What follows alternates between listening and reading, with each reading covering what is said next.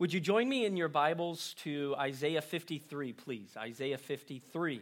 Today's focus has been on the cross. And uh, the great prophetic chapter of Isaiah 53 is where we're going to park for a few minutes together in preparation for our participation in the communion table.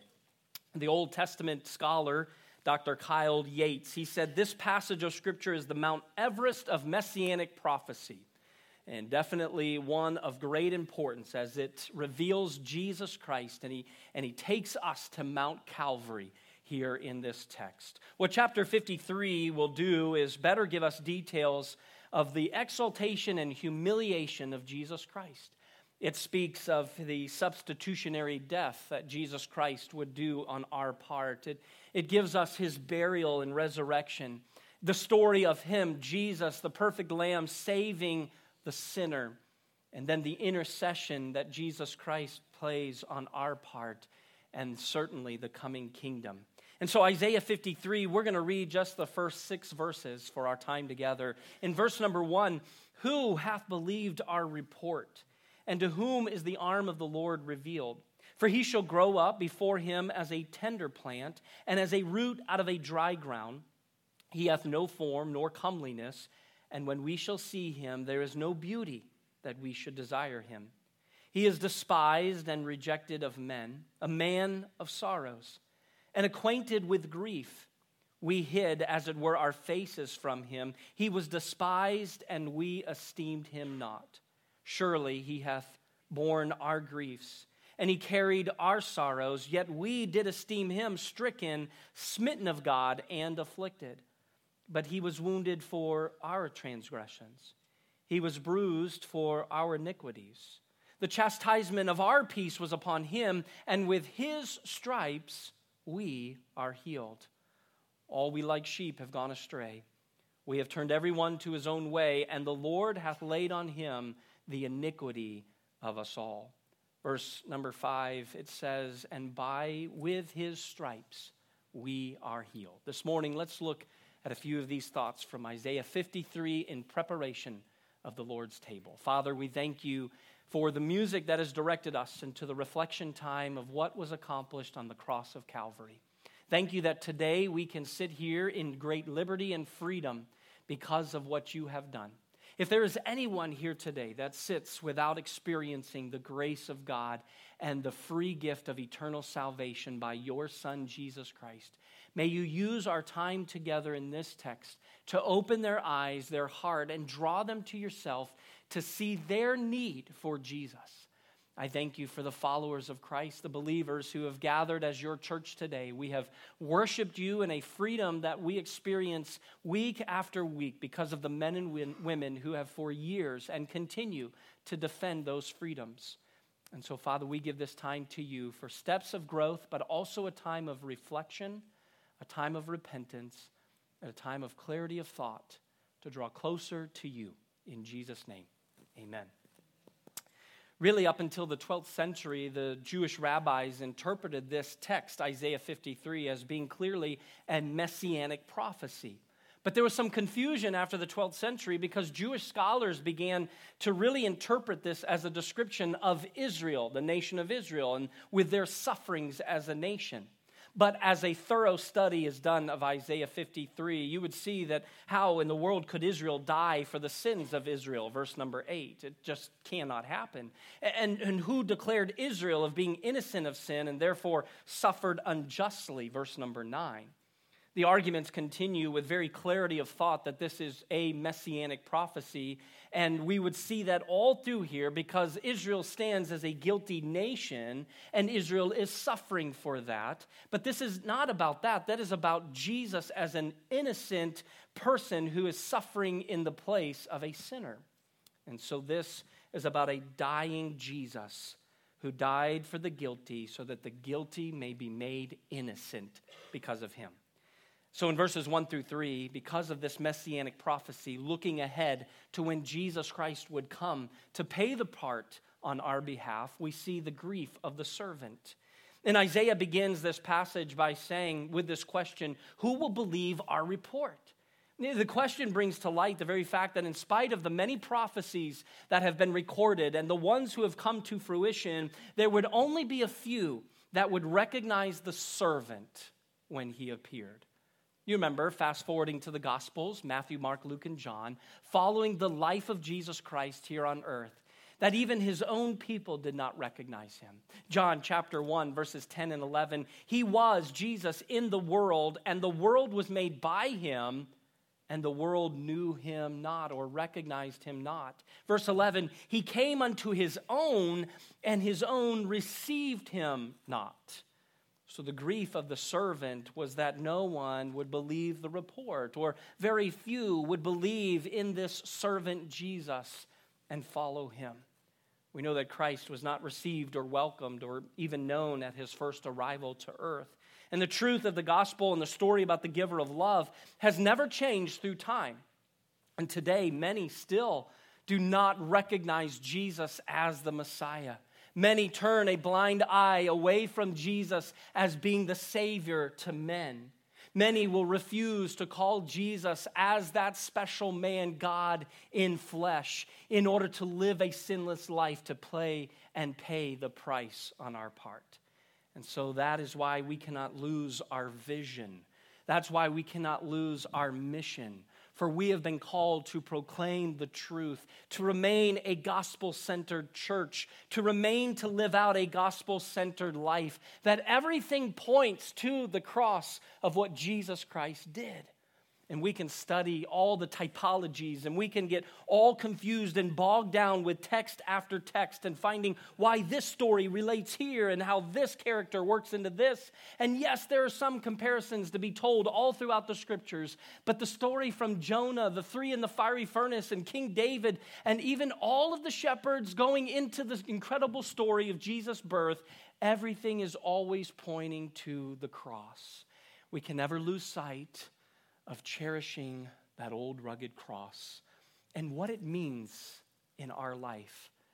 You know, as the fic- fictional monologue was given about the thief, we could put our place where the thief was guilty, condemned, and ready to be slain, but looking to the cross of Jesus who would change everything who would bring eternal life to those who would believe.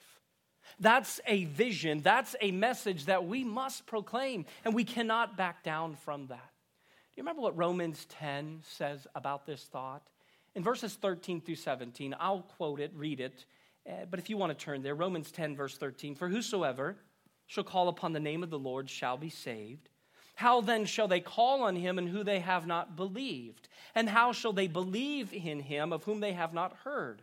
And how shall they hear without a preacher or without a proclaimer, without a messenger of the gospel? Verse 15. And how shall they preach except they be sent? As it is written, How beautiful are the feet of them that preach or proclaim the gospel of peace and bring glad tidings of good things. Verse 16. But they have not all obeyed the gospel. For Isaiah saith, Lord, who hath believed our report? So then faith cometh by hearing, and hearing by the word of God. That's why, Christians, church, we need to be actively involved in conversation with people, planting seeds, investing in relationships, inviting people into our home, inviting people into church, inviting people into community, into our small group Bible studies. It's important that we are actively being that proclaimer of the gospel of peace so that we cannot be described, as Isaiah said, who would believe our report? But that they would see from our heart, our actions, and our spirit that it is Jesus Christ who has made the difference. And so we look to make that difference. In verse 4, 5, and 6, we see the torment of the, of the servant. The grief turns to the torment, and the emphasis in these three verses is really on the plural pronouns, not on a singular noun, the servant, the Messiah. You saw that as we read, it was our griefs and our sorrows, our iniquities, our transgressions. It is we who have gone astray. We have turned everyone to his own way. And we would find here that he did not die for anything that he ever did, but rather for what we had done. And when it says here that he bore and carried, these are, these are in the past tense verbs, yet they predict something that's going to happen in the future something of great magnitude and something of great importance. And this torment is going to take place. We can cross reference to verse 11 and 12 and see this one sacrifice by the servant Messiah, who he would provide the complete satisfaction in settling the sin issue for us. What does that mean today? What that means is that many of us in here, we would call us ourselves followers of Jesus Christ we would say that there's been a time in our life where we looked to that cross and we recognized the very fact that it was our sins that put Jesus on that cross and that he died for our sins and that the shedding of that blood was given for the remission of our sins and that the free gift of salvation to, to substitute that sin is being offered by Jesus Christ. And we have said, I claim it, I take it, I need it. And as God drew us to Himself, we understood the very need that we had.